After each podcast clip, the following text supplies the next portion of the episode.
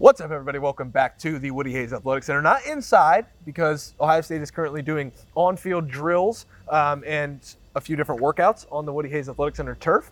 That's the 41-year-old. That's the 41-year vet Tim May. That's Andy Backstrom. and we just heard from Ryan Day for about an hour and 20 minutes, which is why uh, there's a lot to discuss. And I'm speaking rapidly because we're going to rapidly react to what we heard. It's the first time we've talked to him since the Cotton Bowl. Yeah. I mean, a lot has happened since then. So, Andy, I'm going to let you start because I know Tim's got a lot to say. So, I'm going to let you start. What'd you learn from Ryan Day uh, during that jam-packed press conference? There's a lot. Yeah, we already knew this was happening, but it's official now. He said it that he's giving up play calling, and now that's been passed on to Bill O'Brien, which is another talking point that we can discuss today. But first, with the play calling aspect, that's what he wants to move in that direction, regardless if Bill O'Brien is here in the future or not. Um, he, he wants to take that next step of being the CEO type role as a head coach. He wants to focus on being involved in special teams. He talked a lot about having more of a perspective on the defense and being just around the players more is something that he really got across to the media today. And as far as Bill O'Brien's concerned, no update on that situation. Uh, it's clear that he is a candidate for that vacancy at Boston College after Jeff Hafley left. And now there's a situation where, you know, Bill O'Brien is in the building today. He's still working at Ohio State, but no update again on his, uh, you know, I guess potentially taking that job at Boston College. Yeah, what stood out to me, obviously a million things stood out, but uh, the bottom line is when he talked about the crowded quarterback room with five guys in there, it's pretty pretty amazing just the difference in those guys. But uh, he was impressed by the, uh, as he said, the camaraderie that's been developed in that game because it should be, you know, if that was an NFL, if that was an NFL quarterback room, you know, a lot of guys wouldn't be talking to each other, et cetera. But what he is looking forward to is the fierce, he called it fierce competition uh, for the starting quarterback job in, in the spring. I think we all expect Will Howard to win that because Will Howard is not just a, a transfer. He's a transfer who started, uh, you know, for two years at Kansas State, won a big, helped win a Big 12 championship, et cetera. But uh, I keep telling people, you know, we, we you, you've yet to see Devin Brown really play, for example. And, uh, uh, you know, Air Noland's coming in to try to compete uh, right off the bat. Julian Sayin, I'm just saying, is coming in from Alabama after being there for two weeks, ready to rock and roll. And of course, Lincoln Kienholz's got his first taste. We saw how excited he was, despite the loss, how excited he was in those moments after the uh, Cotton Bowl. So that, in my opinion, that and getting the offensive line straight are the, the two biggest things going into the spring. He thinks the people are on board uh, in this program right now on this roster for them to compete for a national championship with the offensive lineman he has on board. Kind of said the same thing this time a year ago. Uh, so we'll see how that uh, develops. My big takeaway was a very simple, maybe even throwaway line that Ryan Day had to say. Uh, he said, uh, "Coaches can put up slogans if they want, but we're here to work." Um, I think the slogans are gone. The messaging is gone. Uh, whether you want to call it tough love, you know, Urban Meyer used to do the chase. Well, I was going to say, Those- right above his head there in that meeting room was were, were, was the term tough love. Well, So, but it, that's obviously not in the in the weight room anymore. We've seen the pictures Yeah. there, and the logos are gone from the shirts from what we've seen of the weight room activity. And Ryan Day said, "We're here to work. There's guys coming back who want to work. They want to get better. They want to win a national championship." And he said that pretty vigorously, and I was impressed with that because Ryan Day has been kind of a, I don't think I'd call him like a rah rah slogan guy. Like you get some coaches who are like that, but at the same time, like he's hung his hat on a couple different slogans during his time at Ohio State, and now you're seeing a a real, uh, almost visceral shift yeah. from Ryan Day from offensive play caller, the reason he got the job at Ohio State, and he even acknowledged it's the reason he got the job at Ohio State.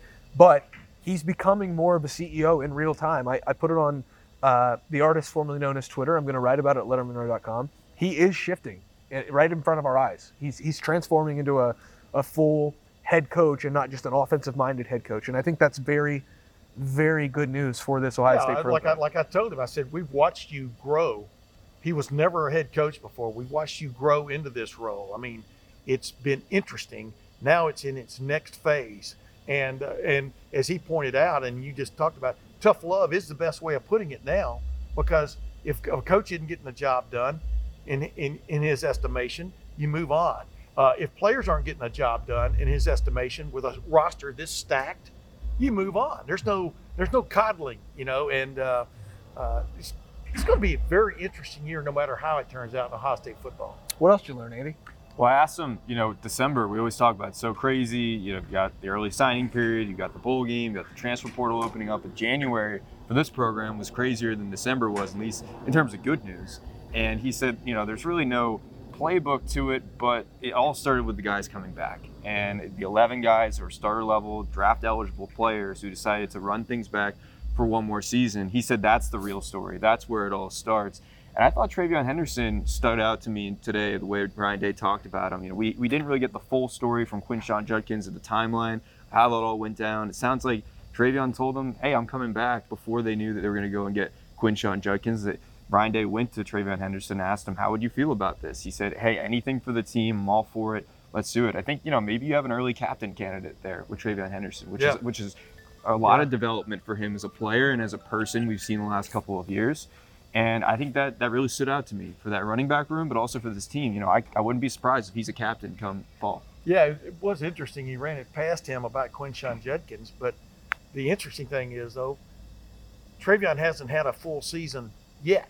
You know, and you need Quinshon Judkins, and that's what Ryan got to later on in the press conference was if they get to where they want to go this year, you're looking at 13. You're looking at a minimum of uh, 16 games with the new playoff format, and that's a long time for anybody. And the, the wear and tear on on a college football roster, I think, is going to be become more and more apparent to everybody as this new expanded uh, playoff happens. Obviously, only two teams are going to play a final game, but they're going to. It is going to be a grind, a physical grind, and you, you know the deeper you can make that running back room, the better. We saw how deep it was at this time a year ago, and then we saw what it turned out to be. Boom Right. goes the dynamite, and then you're down to a couple different running backs. Yeah. Well, look at the quarterback room. You know, yeah, in exactly. the Cotton Bowl. So, you know, that's the other thing that Ryan Day talked about was the transfer portal. And, you know, you want to have these conversations with guys, but at the same time, you're the head coach and you're going to do what makes the program better. And that, I think, is another shift from Ryan Day where, you know, maybe they were a little apprehensive in the past on bringing in some transfer portals and maybe tr- transfer portal additions upsetting the apple cart a little bit. No, the Buckeyes are going for it. And, you know, he was asked by Clay Hall uh, at the end of the press conference, is, is, and we'll, we'll talk about Clay a little bit at the end here Yeah. Uh. Is Caleb Downs a day one starter? And Ryan Day had to stop himself because on February 6th, he can't really guarantee a starting job to somebody. Right. But guys, come on. And so it was funny to hear him talk about that because he's got young guys who are emerging. And, you know, his message to those young guys is, hey, go win the job. But by the way, now you have to beat out an all SEC performer, a true freshman All American, second team All American uh, in the process, who you just added to your roster. So, like, I think the the roster part of all of this, and again, this is the first time since we that we've talked to Ryan since all of this has happened. Yeah. So we've still got Matt Guerrieri, we've still got potential James Laurinaitis or a special teams coordinator. We've still got to talk more about play calling. Like, there's so much here. But the coaching staff, obviously, with play calling, like you mentioned, the roster building, which is what I'm really fascinated by, Ryan Day's shifting in philosophy with roster building and returning guys. Like there's just so much to unpack here, Andy, that like it's just a, a new day almost for this program, the way that they're handling all of the things that are coming at them.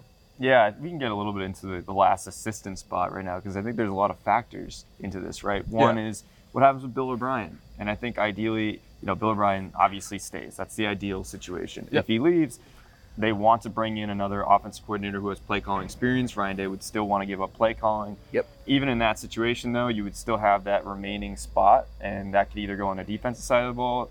The option is still open. Ryan Day didn't close the door on a possibility of a special teams full time coach, but you get the sense he really wants to be involved with special teams. You mentioned it multiple times today.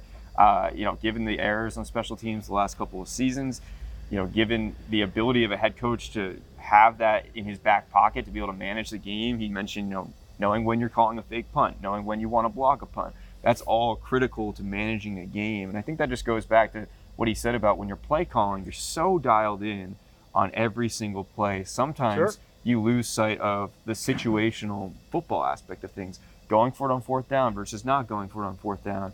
And I think that his new position, his new role as head coach, allows him to kind of take a step back and have a better perspective on those things. And I think special teams is part of that. Yeah, just you don't want to be that knee-jerk head coach either, who all of a sudden steps in and calls a play or calls a, something or another. That will be the next step for him. You know, it's in terms of that regard. We, you know, I just think back to Dan Campbell. You know, Yeah. Right. and to go for it on fourth down, stupid uh, stuff that we've seen all all football season long. It's debatable whether it's stupid, but I yeah. think it, I think it's I think it's turned out. I think it, I think in retrospect it looks fairly stupid, with the exception of maybe one game we watched, which was the uh, Michigan game, uh, Michigan Ohio State game. But I digress. Uh, yeah, the, the- and and the thing about it is, if if if he, as we speak here now, Bill O'Brien's still the offensive coordinator, quarterbacks coach at Ohio State. If suddenly you've got to change that again, like uh, two and a half weeks before uh, spring football begins, that's going to be an interesting, another interesting challenge uh, for Ryan Day as the head coach. He had some people on the string to a certain extent. It looks like from a contingency standpoint. We'll see if they if they would still be available, you know, and still be willing, etc. But uh, uh, it's it is such a move from like calling plays to suddenly not calling plays. Uh, and I don't know why my alarm's going off because I thought I had everything turned off. Well, But, uh. That's okay. uh, but it is such a major move uh, for a coach to kind of step back and be patient and let things happen and don't interfere because you the other guy's got something going on in his head too about what he's trying to get done. We saw what happened with Penn State this past year. All of a sudden, after which game was it? Was it the Michigan game? yeah, I think I'm so. trying to remember where he where suddenly James Franklin fired Mike Yurcich. Uh, it was after the Michigan. Yeah. Yeah. You know, you you got to be on the same wavelength. Let's just put it that way. Head coach and offensive play caller, because that's what it's all about. If you can't tell, we're a little all over the place, and that's because after not talking to Ryan Day for like 40 days, he finally gets in there and has to address And 40 nights. everything. Yeah, 40 nights too. Good job, Tim. Uh, he kind of has to address everything. And so I think the best course of action here is to cut all three of us off, maybe do another one of these tomorrow, maybe do another one on Friday, Yeah. and keep rolling because we've got a lot to break down. Go to lettermenrow.com. That's where we're going to even just start to unpack all this. The suitcase is massive, folks. We're just going to start pulling shirts out of it as we go. Tim May, the 41 year veteran at this point, Andy Backstrom and Spencer Holbrook. Thanks for watching the latest video from Lettermen Row as we just got done talking to Ryan Day. By the way, congratulations, ABC6 Clay Hall, retiring after a long, storied career here in Columbus. Yeah. Um, maybe we'll try to talk to Clay a little bit about it. A long time. I Uh, tried to ask uh, Ryan for a little, uh, you know, anecdote about Clay, and I thought he was going to say, "Yeah, every time I step off the bus on road games, he's the first guy sticking a microphone in my face, asking me a question, etc." Clay's never been shy about asking any kind of question and trying to ask it first, and uh, but that's why he lasted as long as he did in this profession. Is retiring, uh, retiring happily, and I'm I, I feel good for him. I've known him for a long time. I can tell you one of Ryan Day's least favorite Clay moments is when Clay asked him about the boxing match between yeah. he and Jim Harbaugh. But that's what who Clay is. He's not afraid to ask questions. He's now retiring at the end of this month. Go uh, send your well wishes to Clay Hall and his family. We do certainly from Lettermen Row because that's what we try to do here. But for the 41 year vet Tim May, Well, for we're going to Andy, Thanksgiving dinner here. What's going on? for Andy Backstrom, I'm Spencer Holbrook. Thanks for watching. Thanks for listening. Head to lettermenrow.com. $1 for your first month. That's where all the coverage is. We'll see you guys over there.